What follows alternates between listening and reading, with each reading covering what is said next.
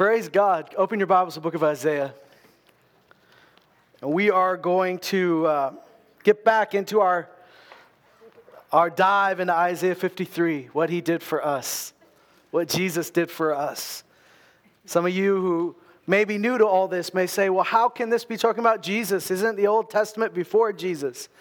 Yes, but what you learn real quick is that everything in the Old speaks to him, everything in the New speaks of him that he's all through it. In fact, uh, as you read through the book of Isaiah, you can't help but run across Jesus so many times.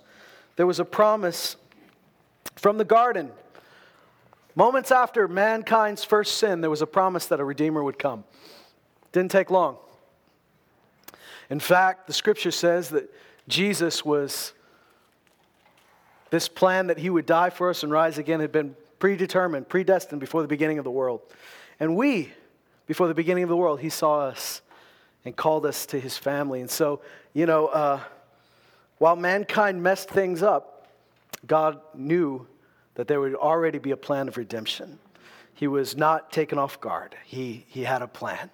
And so in Isaiah, we see a picture of the servant. Many times he talks about the, the, the spirit that he's going to fill his servant in, with. Um, he, names seven things earlier in a different place in Isaiah. And yet here, uh, he speaks of the servant, and often, if you, if you might have a chapter heading that says this, he speaks of the suffering servant.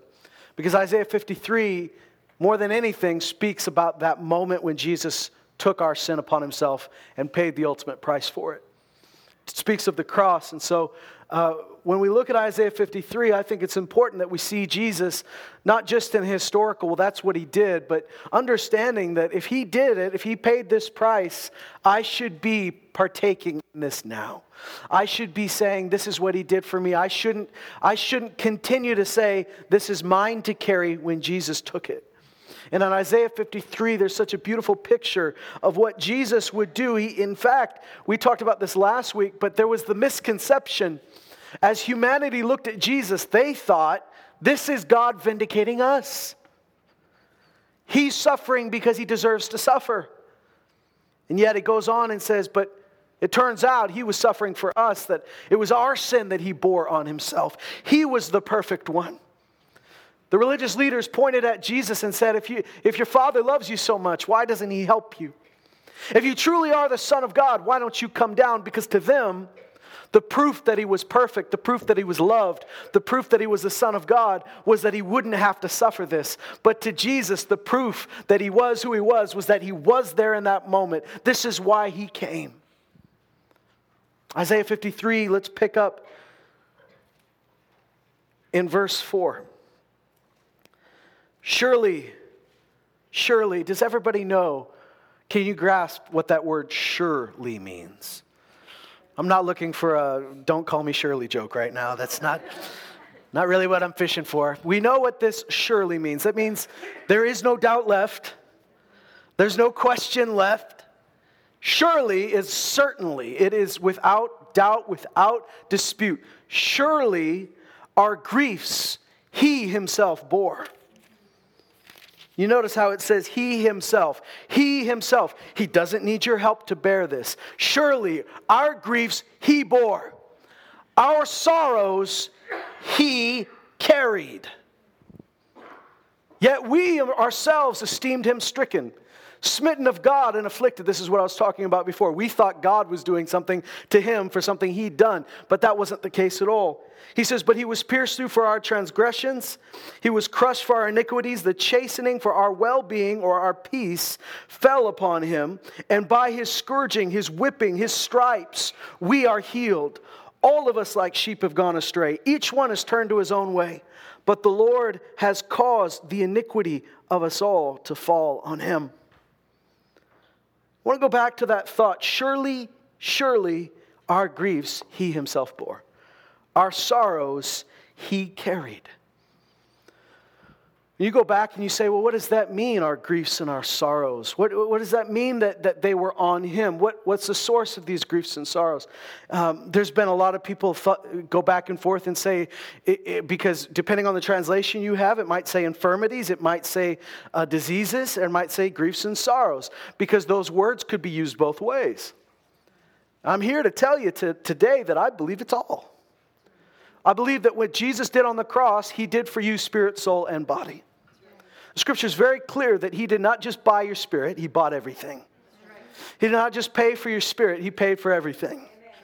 And so when it says this, that on my griefs and my sorrows he bore, uh, of course, I see that as the grief and the sorrow.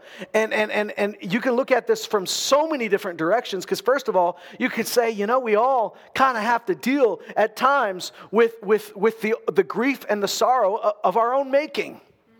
At times I look back and say, I brought this on myself, but he carried it on himself. There's other times you might say there are griefs and sorrows that, that I don't think I had anything to do with. He carried those too. Well, what about physical infirmity? I'm going to show you in Scripture in the Gospels in a moment that this certainly does apply to physical infirmity as well. You know, we, we, we believe very strongly here that you let Scripture interpret Scripture. If you have a doubt as to what it means, there's, there's a good chance somewhere else he's going to affirm his own word. If you build a doctrine that's based on one verse and you can't find anything else to back it up, you may have misinterpreted that verse. It's usually what I found. I mean, maybe that's not a universal truth, but I found if you can only find one verse that says it, this is the only verse that proves your crazy doctrine, there's probably a reason. You probably misread that one verse. Because God's word is eternal, it's alive, it's multidimensional, it'll speak to itself. And so we see it throughout the scripture that, that he means this in the sense of the grief and the sorrow that I bear as, uh, you know, in an emotional sense and a spiritual sense, but also physical. And, you know, when we look at what is the source of all these griefs and sorrows, we, all, we can go back to the fall. We can go back to Adam, right? Where the world was cursed. There was no sickness in the earth before Adam. There was no grief and sorrow before sin. Now, you may ask, like the disciples asked, you may say, well, what caused this person's sickness? What did they do? But Jesus corrected them. And first of all, the, the question was kind of dumb. There was a man who'd been born uh, with a disability, and they, they, he was a blind man, and they, they asked, you know, what did this, did this man sin or did his parents sin that he would be born blind? And we've talked about this, but I don't know what your doctrine is on fetal sin. I believe it's very difficult for a fetus to sin. I don't know if they're really aware of, of, uh, of what they're doing. I mean, you may feel, some of you pregnant ladies echo, I don't know, sometimes you feel like that baby is sinning when they kick you when you're trying to sleep. But, but really, I think it's an innocent kid. When I say I think, we all believe that, come on if there's no wackos here that really believe that there's like drug deals going down in the womb or something like that, right? Kid just came out evil. Nobody really believes that. Hollywood believes that. And yet the kid came into a world that's, that's broken. That's broken due to sin. The Bible says in Adam we all sinned. And through the second Adam, Jesus Christ, we were all made new. We we're made righteous. So they ask who sinned this kid or his parents? Well first of all yeah like it's, it's, it's a silly question to ask if the kid sinned oh he came out blind. What did you do in there? What did you do? But then it's also kind of silly to, to say what did the parents do? What kind of god? Just says well you know this is what's going to happen. Now that said they may have had some cause to believe that in the old covenant law. There was, it is in the scripture that said the sins of the father would be visited on the children King David had a son who died as a result of his own sin. So it wasn't completely out of left field. However, what did Jesus say? Does anybody remember Jesus' answer? Yeah. Neither. This, uh, you know, when we start uh, when we start doing our detective services and try to figure out why everything is wrong, and we try to look at people's lives and say, "Where did you sin?" We're usually on a very, very wrong path. God didn't call you to do that. In fact, Show me a scripture where Jesus goes, You're lame. What did you do? You got a demon. What did you do? Paralyzed. What did you do? Do you know, not once in the Gospels did he ever ask anybody what they did to deserve it. I think sometimes we did we brought stuff on ourselves, and sometimes you were just bro- born into a broken world where things are broken. And it's broken because of sin. It may not be your sin, but it's sin, nevertheless, and we've all partaken in it. So some people are just born broken because Adam sinned, my goodness. They, they, they came into that world, but it's not really the point anymore, is it? In fact, I want to tell you about a great verse that God said in Jeremiah when he was talking about uh, this, this sins of the fathers maybe would be visited on the kids. He says in Jeremiah, and he talks about the day when the Redeemer would come, this new covenant. He says, In those days, you will no longer say, Our fathers drank sour wine, and so our teeth are set on edge. Our children's teeth are set on edge. What does that mean? The kids are paying for what the dad did. He says, In that day, you'll not say that any longer. In this new covenant, that's not going to be a thing. Do you think it's a coincidence that Jesus himself partook of sour wine on the cross? On that day, he not only took our sins, he took that generational curse and did away with it. So somebody tells me, oh, I think I'm doing this because my parents did something. I say, well, you know what? Get under the blood, my goodness. This is a new covenant, guys. Jesus said, Nobody sinned. Why are you trying to assign blame to this? The point isn't that we figure out what someone did wrong. The point is we came that God would be glorified, that this person's going to be healed. So if Jesus didn't go around asking somebody what they did wrong to be sick, do you think we should? Or do you think we should just be an instrument of Jesus? I truly believe there are people, some things are broken because they're broken. Do you know what I mean? Some things are broken because they're just broken. The world is broken. Things are falling apart. But Jesus is the Redeemer. Right? Here he says, I carried this. Sometimes we, we carry emotional, uh, mental issues that, that are no fault of your own. Something's wrong, something's broken. Sometimes we carry it because of the weight of something that we've been carrying, and we say, I did this to myself. You have to realize that either way, Jesus took it. Either way, he paid for it. You know, it's, it's a funny thing for us that believe in the word and believe in the power of God to heal. It's, it's funny, in our ranks, there will be times where we will happily lay hands on people who need to be healed, and yet we can't grab it on grab onto it for ourselves because somehow there are times where we say, Yeah, but this was my fault. I've talked to great men and women of God who've worked in, an, worked in a great anointing of healing, and, and they said the times it was difficult for them to get, to get free was that they kept saying, Yeah, but I brought this on myself. I lifted something I shouldn't have lifted. I, I, I went too long without sleep. I ate something I shouldn't have eaten. Like they, somehow I did this to myself. And so, well, yeah, God's mercy is great, His grace is great, but man, I did this. Don't you know that Jesus is the same healer? Yeah. I know for Tia, my wife, it, you know, she had seen so many miracles in her life as a kid, so many miracle after miracle after miracle. She just had this great expectation of God, and yet, right uh, when we, right before we were going to get married, she lifted a desk she shouldn't have lifted, and her parents told her, "You should not lift that desk." by yourself. But if anybody knows my wife, you know that she, when she has an idea about redecorating, she will get it done. I come home and see furniture that two guys should have carried, and she moved it somehow. And I don't know how she did it. And I always lecture. I say, wait for me. You know, this is why you married somebody, for nothing else than to help you move this. I couldn't. I had it in my head. I wouldn't be able to sleep. I wouldn't be able to relax until I got it done. So she lifted this desk and she really damaged her back. There was something just over and over we were dealing with, and we were in a meeting in Texarkana, Texas, where Tracy Harris was talking about something that he did where he just saw God restore so many things, but there was one thing that it was, was his fault. He was being careless with something, and he did. He said, I had to realize that, that that the same healer that healed me when there was nothing, when I did nothing wrong to deserve it, is the same healer that took it when I did something wrong to deserve it. I brought this on myself. I, I, I was careless. I was stupid. I did something.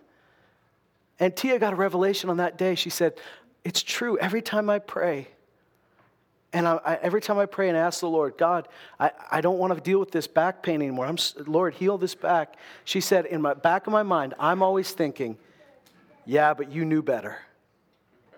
You knew better. You knew you shouldn't have lifted that desk. This is your fault. What, what, where do you think that voice comes from? The accuser of our brethren who accuses us day and night.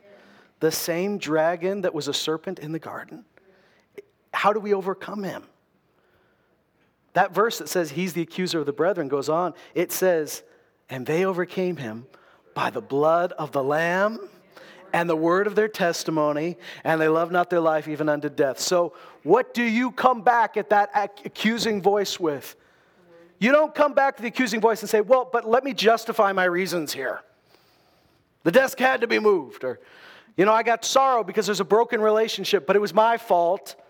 But it's not all my fault because it's really their fault as well. And so, you know, I've been dealing with the stress and the sorrow over a lost relationship. But you know what? I, I don't think I can go to God because I'm the one that broke it, but they were the one that too. Do you go back and try to justify it, or do you just say, Thank you, Jesus, that you took it, that you're my healer?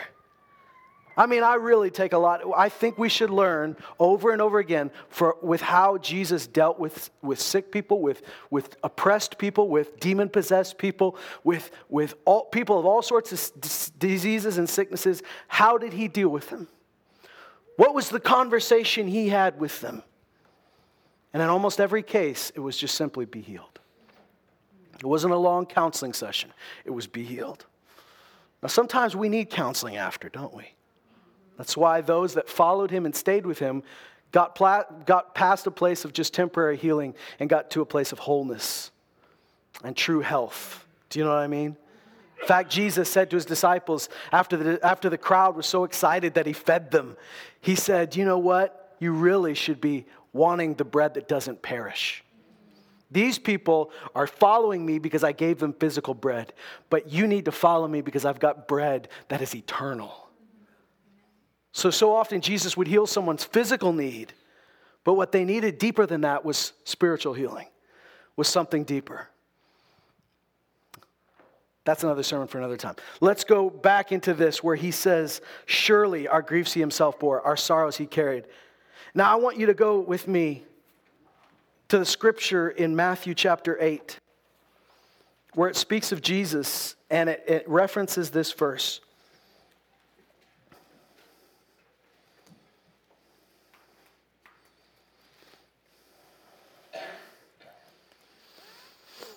In verse 1, it says, When Jesus came down from the mountain, large crowds followed him, and a leper came to him and bowed down before him and said, Lord, if you're willing, you can make me clean. Jesus stretched out his hand and touched him, saying, I am willing, be cleansed. Thank God that's probably the first thing we need to deal with when it comes to healing. Is God willing? And I can tell you his answer is, I'm willing. And immediately his leprosy was cleansed. And Jesus said to him, See that you tell no one, but go show yourself to the priest and present the offering that Moses commanded as a testimony to them. And when Jesus entered Capernaum, a centurion came to him, imploring him, saying, Lord, my servant is lying paralyzed at home, fearfully tormented. And Jesus said to him, I will come and heal him. But the centurion said, Lord, I'm not worthy for you to come under my roof, but just say the word, and my servant will be healed. For I also am a man under authority, with soldiers under me. And I say to this one, Go, and he goes. I say to another, Come, and he comes. To my slave, I say, Do this, and he does it. Now, when Jesus heard this, he marveled and said to those who were following, Truly, I, or literally, Amen, I say to you, I have not found such great faith with anyone in Israel. I say to you that many will come from the east and the west, and they will recline at the table with Abraham, Isaac, and Jacob in the kingdom of heaven. But the sons of the kingdom will be cast out into the outer darkness. In that place, there will be weeping and gnashing of teeth. And Jesus said to the centurion, Go, it shall be done for you as you believe. Now, what does he mean, the sons of the kingdom? He means those that had a right to come to that table would give up their right because they, they refused to just have faith in him.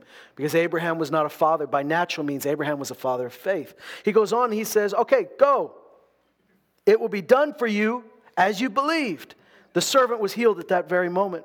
And when Jesus came into Peter's home, he saw his mother in law lying sick in bed with a fever. He touched her hand, and the fever left her. And she got up and waited on him. Well, tell you what, man, that's the kind of healings we need more of heal a lady, heal a guy, heal some a man or a woman, either way, and they get up and start serving you food. This is a win-win situation for everybody, right? Can you imagine this lady? She's like sick in bed with a fever. She thinks she might die. Jesus touches her hand, and the first thing she says is, They're in my house and they don't have snacks. And she's got to go up and she's got to prepare. I wonder if the disciples thought, Is that why you did it, Jesus? Is that why we had to do it right away? No, he did it because he had compassion on her. He did it because that was what he came to do. Right? It says, when evening came, they brought to him many who were demon possessed. And he cast out the spirits with a word, and he healed all, all who were ill. There was not anyone who came to him that he turned away and said, Not you. This was to fulfill what was spoken through Isaiah the prophet. He himself took our infirmities and carried our diseases. So back to that Isaiah 53, when we asked ourselves, is he, what's he talking about? Can't, does this include physical things? Well, the, the writer of the Gospels, who is under the direct inspiration of the Holy Spirit, says it clearly. This is what Isaiah was talking about. This is clearly it. So, you know, thank God, I believe Isaiah 53 completely talks about our spiritual redemption. I think it talks about our completely uh, the, the, the, the, the cleansing and the redeeming of our souls. And yet, clearly, he says here that when Jesus started healing the sick, this is what Isaiah was talking about when he said he carried, and some translations say infirmities and diseases, and some say griefs and sorrows. He said here, infirmities and diseases, he took them away. That's really cool. Because Isaiah 53 is showing us the reality through the cross and after the cross. So the fact is, is that it's, it's when we say fulfilled, some people think fulfilled means it's the end of it. But that's not what fulfilled really means in the scripture. When Peter says, on the day of Pentecost, this is to fulfill, this is that which Joel spoke, that in the last days I would do all these things. This is what's happening. He's not saying this is the last time it'll happen because Joel said this will happen until the great and notable day of the Lord, until the moon turns to blood and all these signs happen. We all know that hasn't happened yet. So the last days that Peter said this is it, they're still going on. And when Jesus fulfilled this, it wasn't the end of it because he kept healing. And when he died and rose again and ascended to the Father, his disciples kept healing. And you might say, well, is it limited to the 12? What if it was just the last apostles? Well, then you have to explain guys like Philip, yeah, right. who went and kept healing. You have to explain men like Paul and Barnabas and Silas who went and kept healing. You have to explain men like James who wrote, If anyone is sick among you, let him call for the elders of the church. The elders will lay their hands on him, anoint him with oil, and the prayer of faith will save the one who is sick. He doesn't say, until John dies, then that's it.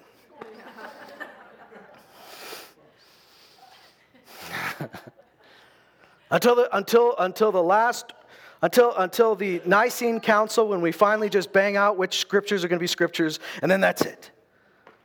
No. If we're going to believe, you know, I, I, I wholeheartedly believe in the holding scripture as a high, highest authority. But if we're going to do that, then how can you hold the scripture in high authority and not believe it when it says this is what you do if there's a sick person? How does that work? So he says here in Matthew that Jesus did this. Now notice he, he notice the different types of things. The first one that he heals is a leper. Can you imagine a leper wrongly, but but commonly lepers were viewed as not only physically unclean, but somehow spiritually unclean. In the law of Moses, a leper was to be kept outside the city. Well, there's a real good reason for it. That's contagious, right? So you have to keep them outside the city because if they're or outside the camp, because if they're amongst the people, then they're, you know this infection is going to spread. This is how you know they, they are carrying an infectious disease that in that day and age they were more prone to. Nowadays, it's called Hansen's disease. There's really good cures for it. But even up until the, the 19th, 20th century, uh, there were great outbreaks of leprosy. You know, go to Molokai in, in Hawaii, and that was a leper colony. And so you see, you see this throughout history. Well, these guys were put to the outside of the camp. And you know, after you put people to the outside of the camp, uh, it's not that hard to jump from they're outside the camp physically to a place where you treat them outside the camp in every other sense. You know, when God used the lepers to feed the city when they were surrounded and under siege, the lepers considered for a moment what if we just took the food? But instead, they said, no, we should go tell these people who are starving that, that the, the, angels of the Lord have caused the Assyrian army to flee. Let's go back. But, but nobody really cared. Nobody asked themselves, hey, we're starving. What about the lepers? Because no one thought about these guys. When the 10 lepers came to Jesus, there were people that, that I'm sure were shocked that these guys were so daring as to come so close. So, like it or not, these guys were born or, or contracted a disease through no fault of their own, and yet they were treated as though they were impure, unclean. Because the law of Moses made, made um, uh, uh, uh, regulations for physically unclean people infectious, uh, in, in, a, in a society that didn't have modern technology or modern medicine, they, they said, you know, you need to go outside the camp at these times. But without doubt, people treated them like they were unclean spiritually, like they were unclean people, that they're just people that God doesn't want.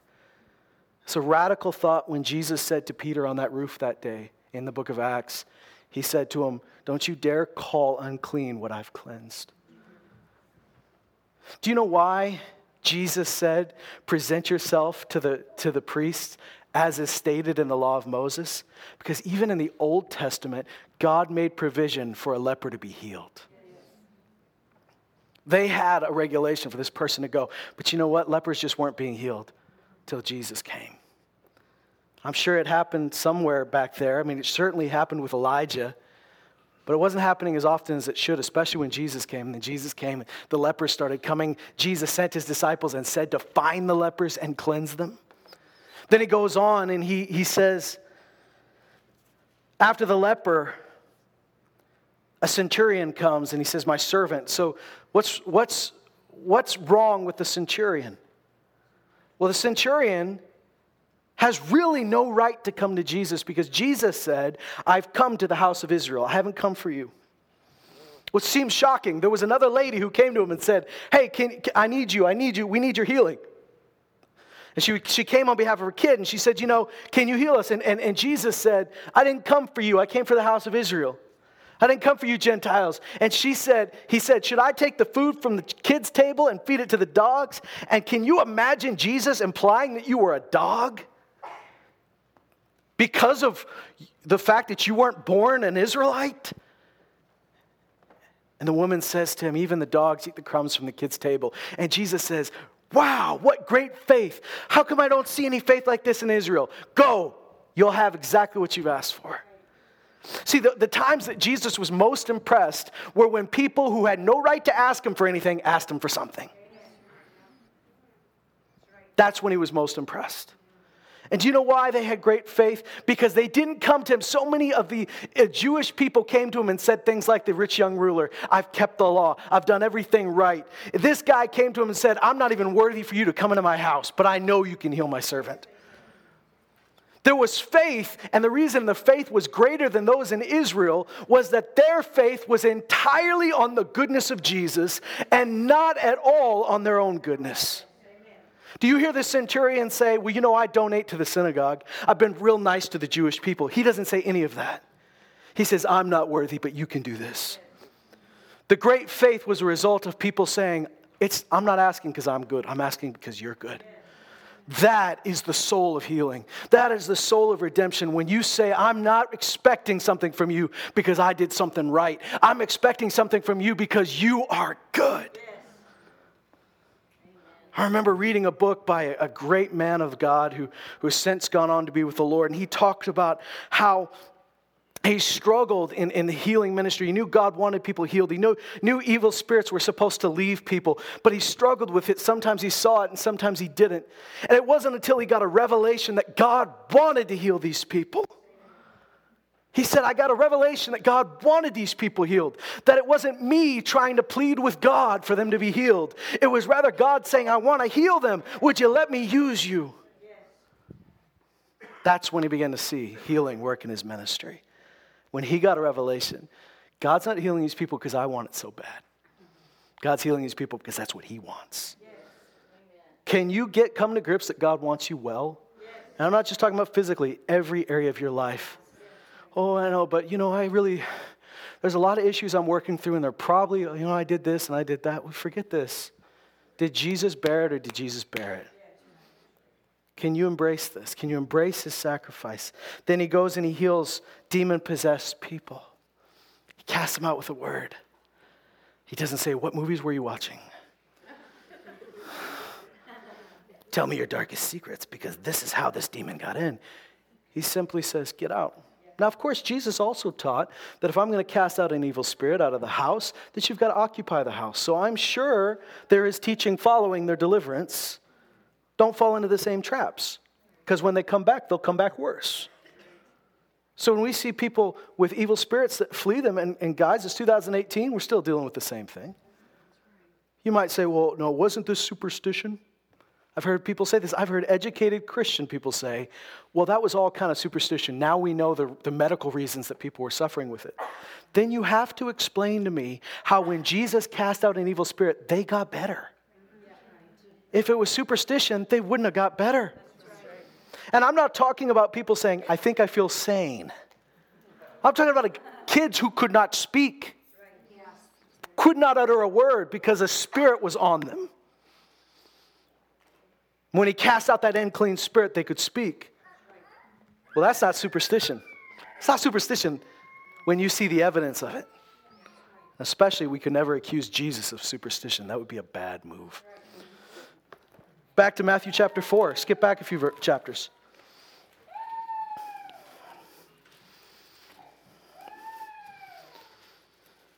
Matthew 4 23. Jesus was going throughout all Galilee teaching in their synagogues, proclaiming, proclaiming the gospel of the kingdom. How many of you believe that the gospel is not a class to be taught, it is a message to be proclaimed? Amen? There's time for teaching. There's time for imparting wisdom, but the gospel is meant to be announced as good news and demonstrated with power.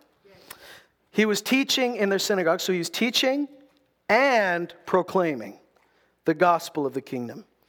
So, what, what was he teaching in the synagogues? Well, I'm sure he was doing what he taught in the other synagogues, which was teaching them from the Old Testament here's me. This is what I'm here to do. And in that moment, the teaching and the proclaiming came together. It's, it's, you can't paint it better than in Luke 4. When he opens the book to Isaiah 61, he says, This is me. This is talking about me. When he says that, I mean, there's, he's teaching them, he's explaining it, he's also proclaiming it. He says, Today this has been fulfilled in your midst. And if you look at Luke 4, after he says, This is what I'm here to do, the result is people started bringing him sick and oppressed and, and, and blind people. This was what they were responding to the good news. Teach, Jesus was going throughout all Galilee, teaching in their synagogues, proclaiming the gospel of the kingdom, and healing every kind of disease and every kind of sickness among the people. If you believe, like I do, that the scripture is not just some ramblings of people that had something on their heart, but rather God breathed, then I believe there's meaning behind how things are said. When, he, when the writer here, when Matthew writes, he was healing every kind of disease and every kind of sickness, that's important to me. And you have to understand, they come from a culture where different diseases and sicknesses to them had different causes and reasons. And some things are not your fault, but some things surely are. And when Jesus came, he healed every kind. Every kind. You know that we right now have diseases that they didn't know about.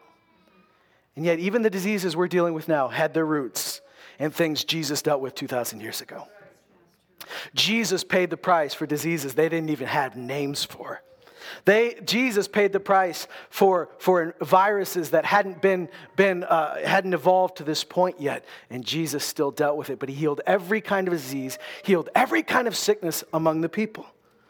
The news about him spread throughout all of Syria. All of Syria. Who's in Syria? Well, there's certainly some Jewish people, but there's probably some Gentiles in Syria. Syria is not Israel. There's Israelites living in Syria, but there's also Gentiles.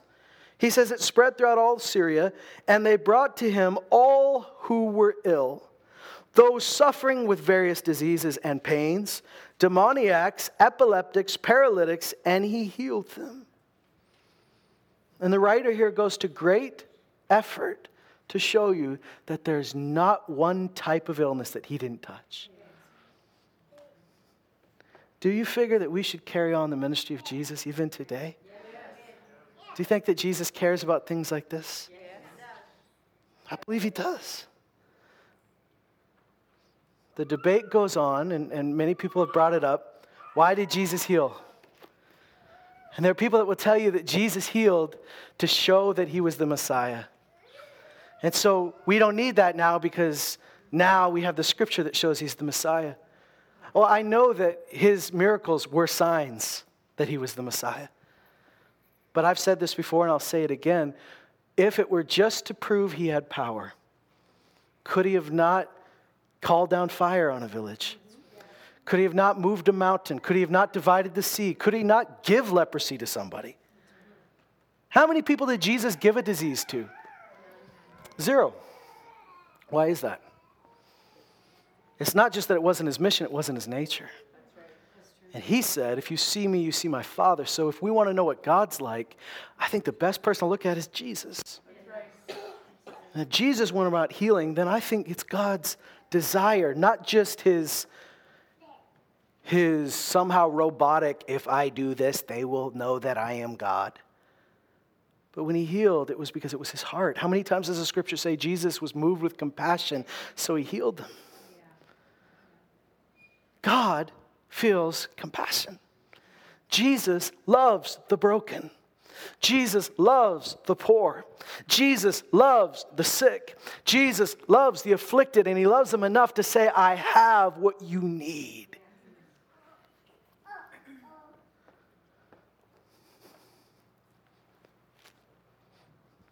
Want to say something that I think is the core and the point of what we've been talking about. Because I, I think that there may be some of us, first and foremost, we need to just remove judgment from our own hearts and our own attitudes about how we look at ourselves and how we look at one another. You know, Paul didn't seem to need to offer an explanation as to why Trophimus was still sick in Miletus. Didn't say it's because Trophimus is a bum. He doesn't know the word like I know it. hey, I think that Trophimus is still fighting. I believe Trophimus got healed. I hope. But why didn't he get healed right away? I have a very simple view of the scripture that if it didn't say it, it's because it's none of my business.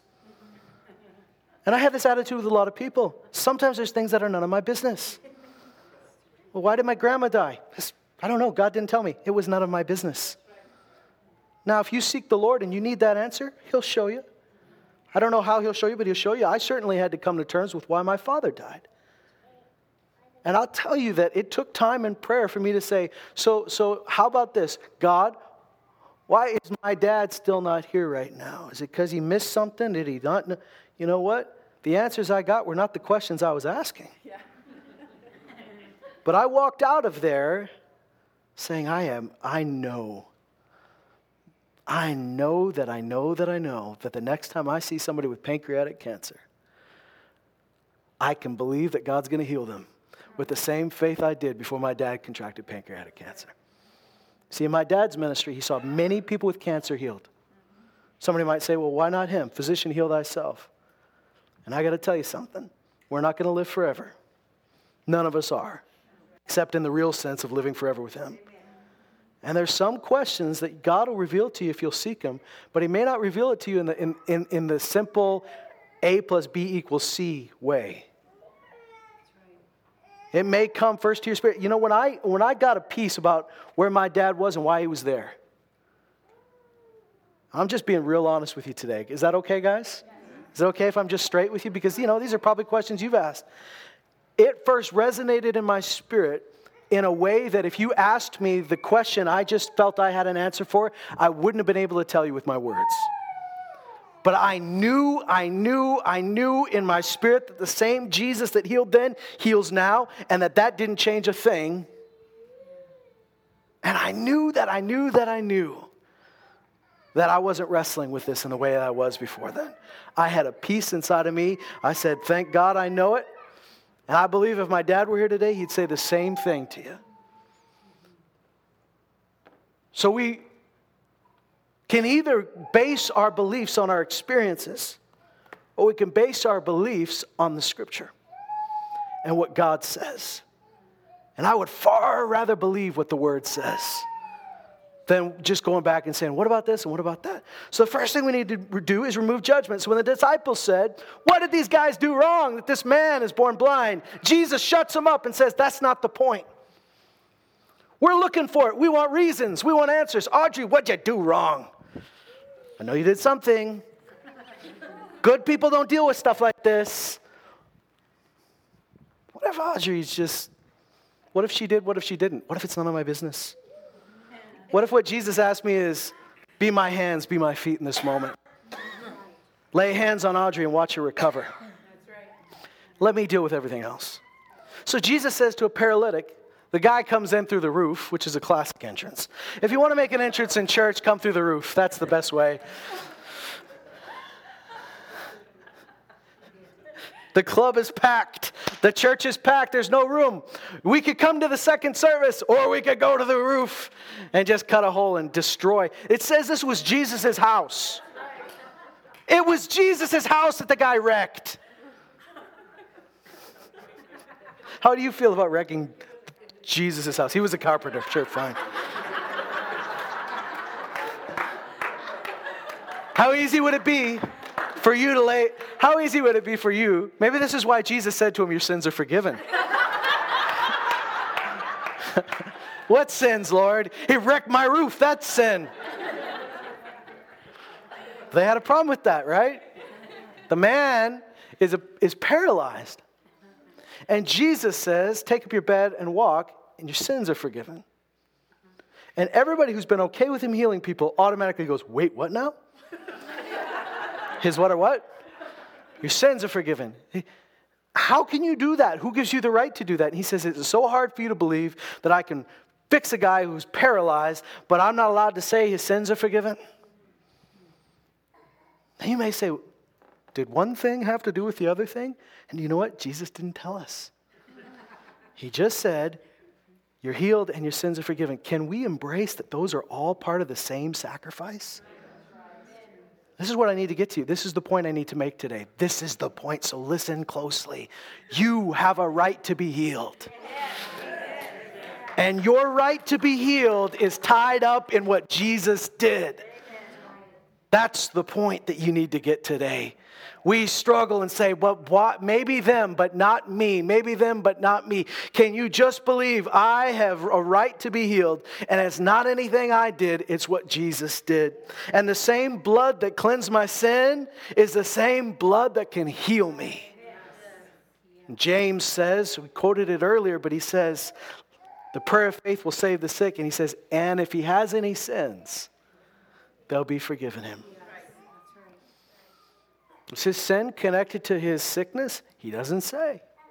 He just says, the same Jesus that heals the man, heals his body, heals his spirit. He says, if you've sinned, confess your sins to one another and pray for one another that you may be healed. Is he talking about physical healing or spiritual, emotional, soul healing? He's talking about everything.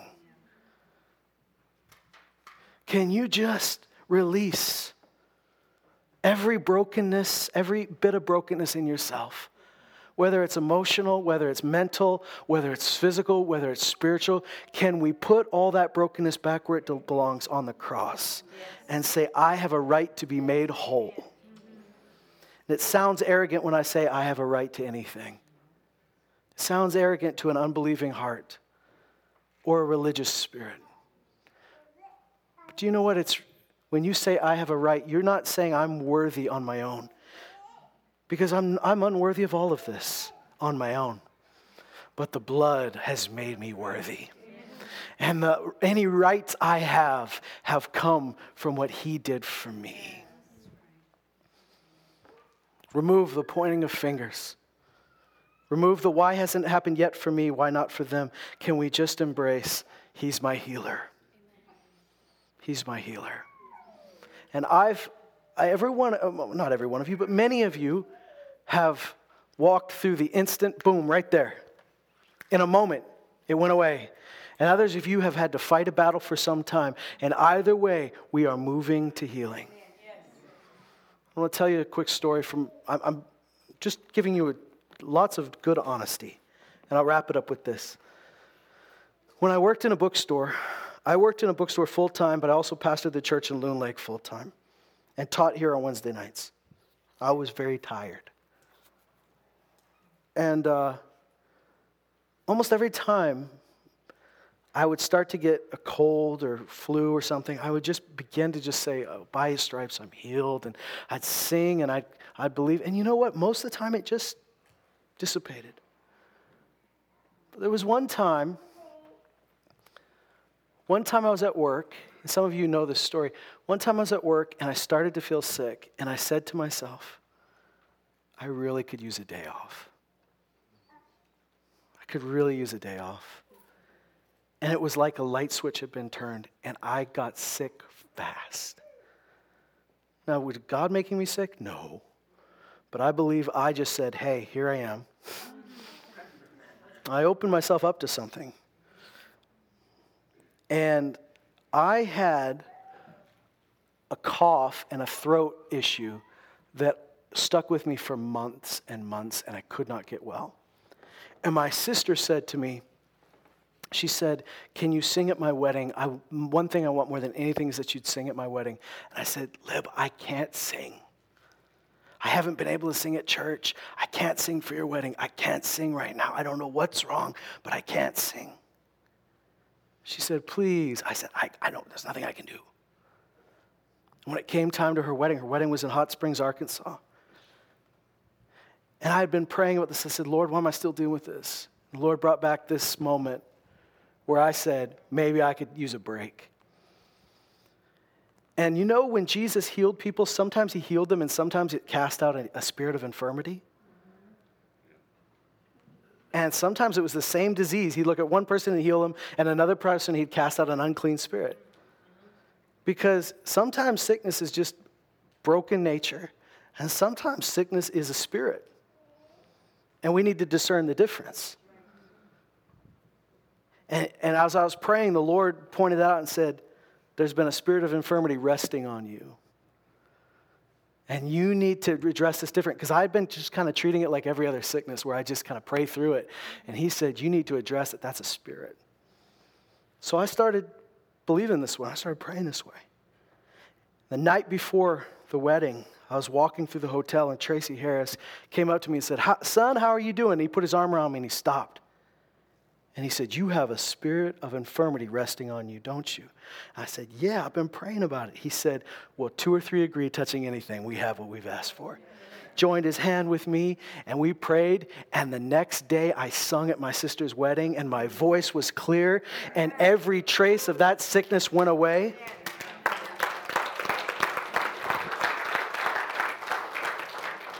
And Jesus didn't say, go back and say 10 Hail Marys, five Our Fathers, crawl on broken glass. Do you know all he required of me? All he required of me was to believe in his goodness. That's what he requires of you. You have a right to be whole.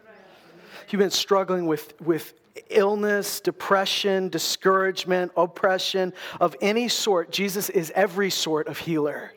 He heals all kinds of diseases and ailments. He heals demon possessed people. He heals, he heals demon oppressed people. He heals people who come with their issues that are brought on themselves. And he heals people that come with their issues that have nothing to do with them. But all, in all cases, he is the healer. And if you just say, I have a right, and it may sound arrogant, but sometimes you need to, you notice the people he's impressed with are the people that everybody else is saying, How arrogant. Anytime somebody impressed Jesus with their faith, everybody else was saying, How do you, why, why would you save this? The man says, Just say a word, my, my kid will be healed. My servant will be healed. The woman says, I'll eat the crumbs from the table, but you can heal my kid. I don't care if you came to the Israelites, I'm to get something from you. How arrogant. And yet she got healed. And when Jesus said, Your sins are forgiven, the religious people said, How arrogant. Do you realize that a religious spirit responds to faith with those words? How arrogant. Because they think it's coming from you, but it's not coming from you. Your faith is not in you, your faith is in Him. You're not saying, Look how good I am, look what I deserve. You're saying, Look how good He is. I'm not going to be healed because I'm good. I'm going to be healed because He's good. I've got a right to believe him. I got a right to say, if I can just touch the hem of his garment, I'll be made whole. I got a right to say that. That's crazy. I don't have any right. That woman broke the law by going to Jesus with an unclean body in front of the very guy who could get her busted for it, the chief of the synagogue. And she goes and says, If I can touch the hem of his garment, I will be healed. Jesus didn't find her, she found him. And he looked at her and he said, Your faith, woman, your faith has made you well. Your faith has made you well. It was his power. It wasn't her power, it was his power. It was his goodness, it was his holiness, but it was her faith that believed in his goodness that saw a miracle that day. Will you believe in that? I don't have any. Amen. Yeah. Uh huh. And so it happened to be my time to go with the kids around the, thing, Yeah. the circle. So I stood beside the woman, the elder, with her, with her apparatus. She couldn't light it. It just died on her. And I stood up, and I just walked with her, she was walking around the circle. And she just couldn't light it. Six matches later, she just died and she just walked away from me. But before that, I had asked for boldness. because I'm such a, oh, a wimp. But before I became a Christian, I was a wimp. But now, I, I just want to just go out there and hug people. Thank God. And so I love my kids. Yeah.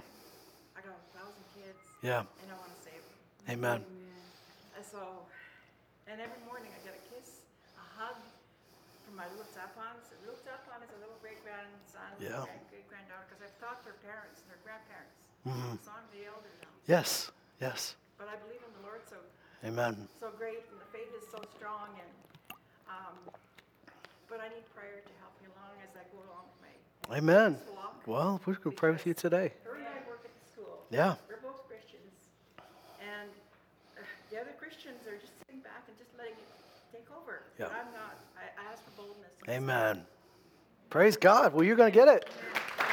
Amen. Stand with me today. Let's pray.